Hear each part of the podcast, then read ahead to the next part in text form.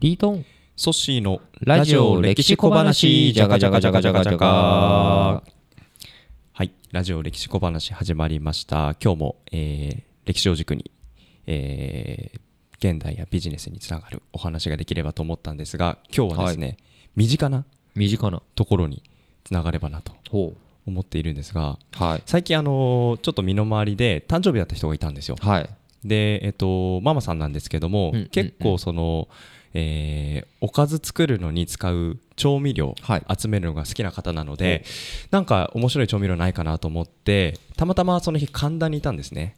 誰がですか？私が。あははでこのそばなんかないかなと思ったらやぶそばっていううんうん。蕎麦屋さんがありますと、でそこのですね練り味噌がどうやら美味しいらしいということであのー蕎麦屋行ったらもう長蛇の列多分普通に待ったら1時間ぐらいなんじゃないかな、はい。で練り味噌だけはあのすぐ買えるので、まあ、そこで買ってみたんですけど、はい。そこを出たらですねちょうどそこの地名連雀町ほという場所だったんですけど、はい。あれ？と思ったんですよ。うどうしてですか？同じ地名が実ははい。埼玉の川越にもあるんですよ、おおそう。で僕川越の方あの昔学校通ってたんで、はい。あの町の名前とかよく覚えてるんですけど全く同じ名前が結構あるって、うんあそういえば結構いろいろあるなと思ったんですね。そうですね。富士見台なんて山ほどありますから山ねほどありますね。埼玉にも富士見野市ってありますし。富士見。要はまあ富士山が見えるはい。台ということでつけられてるわけですけれども連雀町はい。連なるスズメって書いて連雀って書くんですけれども、まあ、何が由来だと思います？富士見台って分かりやすいですよね。ね。まあ、富士山が見えるところでいろんなところに富士見台とか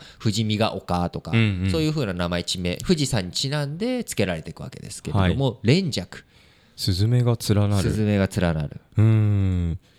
なんでしょう？スズメ連うん、スズメが連なるんですけれども、うん。これは荷物を担いで各地を往来している行商のことをはい。連雀。えー、州とか、はい。そういうふうに言ったりするんですね。なので連雀っていうのは要は交通の要衝だったりとかその行商の人たちが多く通ったり通り過ぎたりとかする土地について連雀町とかそういう人たちがまあ泊まったりとか集まったりする場所っていうところが連雀うんうんっていう風な地名として付けられていくので日本各地にあっておかしくないんですよ。なるほど。行商さんの町なのでそれは各ね行商なんでいろんなところにスポットスポットがないと始まらないからそうですね。それはえー津津島とか、あのー三重県の津市の津っていうのも港って意味なので、はい。い、ろんなところに津って津々浦々の津になってくるんですけれども、はい。連雀もほぼそれと同じ意味だと捉えてなるほど。確かに川越もね昔あの商人の町と言われて特にこう北の方に進んで、東京から北に進んでいく街道においてはおいては川越が一つ大きな宿場町として、まあ、小江戸とも言われてますし川沿いなので川を川越から下っていくとそのままあの、江戸の渡しに入っていくので、川越っていうのは非常にその交通の要衝としてうん。江戸時代栄えていたんですけれども、やはり地名は結構こう江戸時代に由来するものが特に東京はですね多くて、まあ、理由は簡単であの江戸時代になって江戸がほぼ首都に事事実上の首都になって大改変大改造をしていったのでそこで、えー埋め立てもするし、えー山がデコボコとあったんですね。お小高い丘とか。だから日本あ日本じゃない。失礼しました。東京って坂が多いんですよ、多いですね。谷だから谷とか坂が、赤坂渋谷とか、千駄ヶ谷。谷とかそういうのが地名が多いのはもともとそういったところを削って埋め立ててたからなんですね。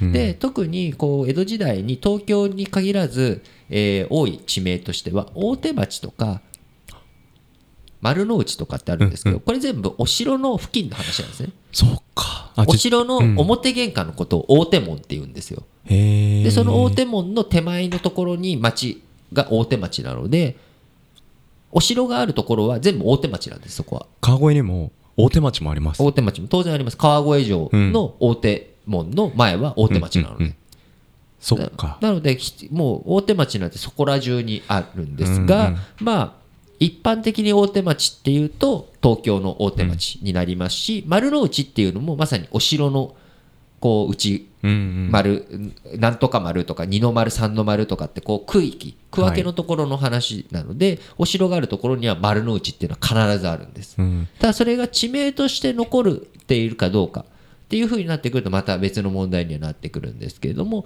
こう基本的なあー要素としてこうお城の周りにそれをお軸にして名前が付けられているっていうケースもあれば、うんうん。行商人とかあるいはこの津々浦々とかのそういった拠点こう商売をする拠点っていうのはどこも同じようなのがついていくので似たような名前になっていくし、はい。銀座とか。なんとか銀座っていうのが多いのも銀っていうのは、まあ、ある意味昔の銀行だったと思ってもらえればいいんですけれどもそれを発行する座だったので銀座っていうのはいろんなところにあるんです。谷中銀座とか。そうです。はい。で特に銀座って言ったら東京の銀座がそれは一番大きかったので銀座。といったら東京の銀座付近になってくるんですけれども、まあ、なんとか銀座っていうのが至る所にあるっていうのも、まあ、当たり前の話になってくる。だからもともと語源として地名がどういうふうに作られていったかっていうのがそういったこう交通の要衝から来たりとかそういった土地そのお城の周りとかっていう条件とかあるいは自然風景が見えるところとかっていうので地名が付けられていく。うん。でこれがさらに現代になってくると地名が新しく生まれてくるケースっていうのが企業城下町。で企業の名前がそのまんま例えば豊田市になったりとかうん。あるいは学校名。成城学園。はいはいではい。成城っていう都市地名って成城っていう学校ができてから作られて大学がありますよね。はい。大学があって大学から逆に地名が生まれてきたりとかこういうふうにこう世のご世の中のお名前っていうのは変遷があるんですけれどもこう特に江戸時代以降っていうのはあのお城の名前とかそういう武家屋敷とかがあったりとか、あるいは交通の要衝として、えー武士武将あごめんなさい商人たちがどういうふうに、えー行き交いをしていたのかっていうのが地名として残っていくんですね。うんうんうんうん。なるほど。いやーその昔はねお城関連。で最近だと例えば学校関連。学校関連。その時々で、ね、付けられる名前の特徴があるの面白いなと思いましたしあれこの周りって昔は商人がたくさん行き来してた街なんだっていうような発見が今見るだけだとね全然分かんなかったりするとこも奥行きが出ますよね初めて行ったところでも。そう昔そういった名残がどっかにあったりとかするのかな、うん。しないのかなっていうことを考えたりとか、うん物事を見たりとかっていう時にやはり地名っていうのは一つの化石というか一つのそのうん残っているものなのでそこから何を読み取るか読み取れるかっていうことでまた奥行きがうん。こう見え違った景色が見えてくる。うんっていうのは非常にあると思いますよね。うんうんうん。面白いですね。なんかお散歩していたらそんな話が見えたので、なんか最近少しずつちょっと歴史っていうアンテナがはははちょっとずつあの僕の中頭にも根付いてきつつあるかなとかと思いながらあのお話聞いてみたんですけどやっぱり奥深かったなと思って。はい。ありがとうございます、じゃあララジオ歴史小話今回はこんなところでしょうか。はい。お相手はリートンとソッシーでした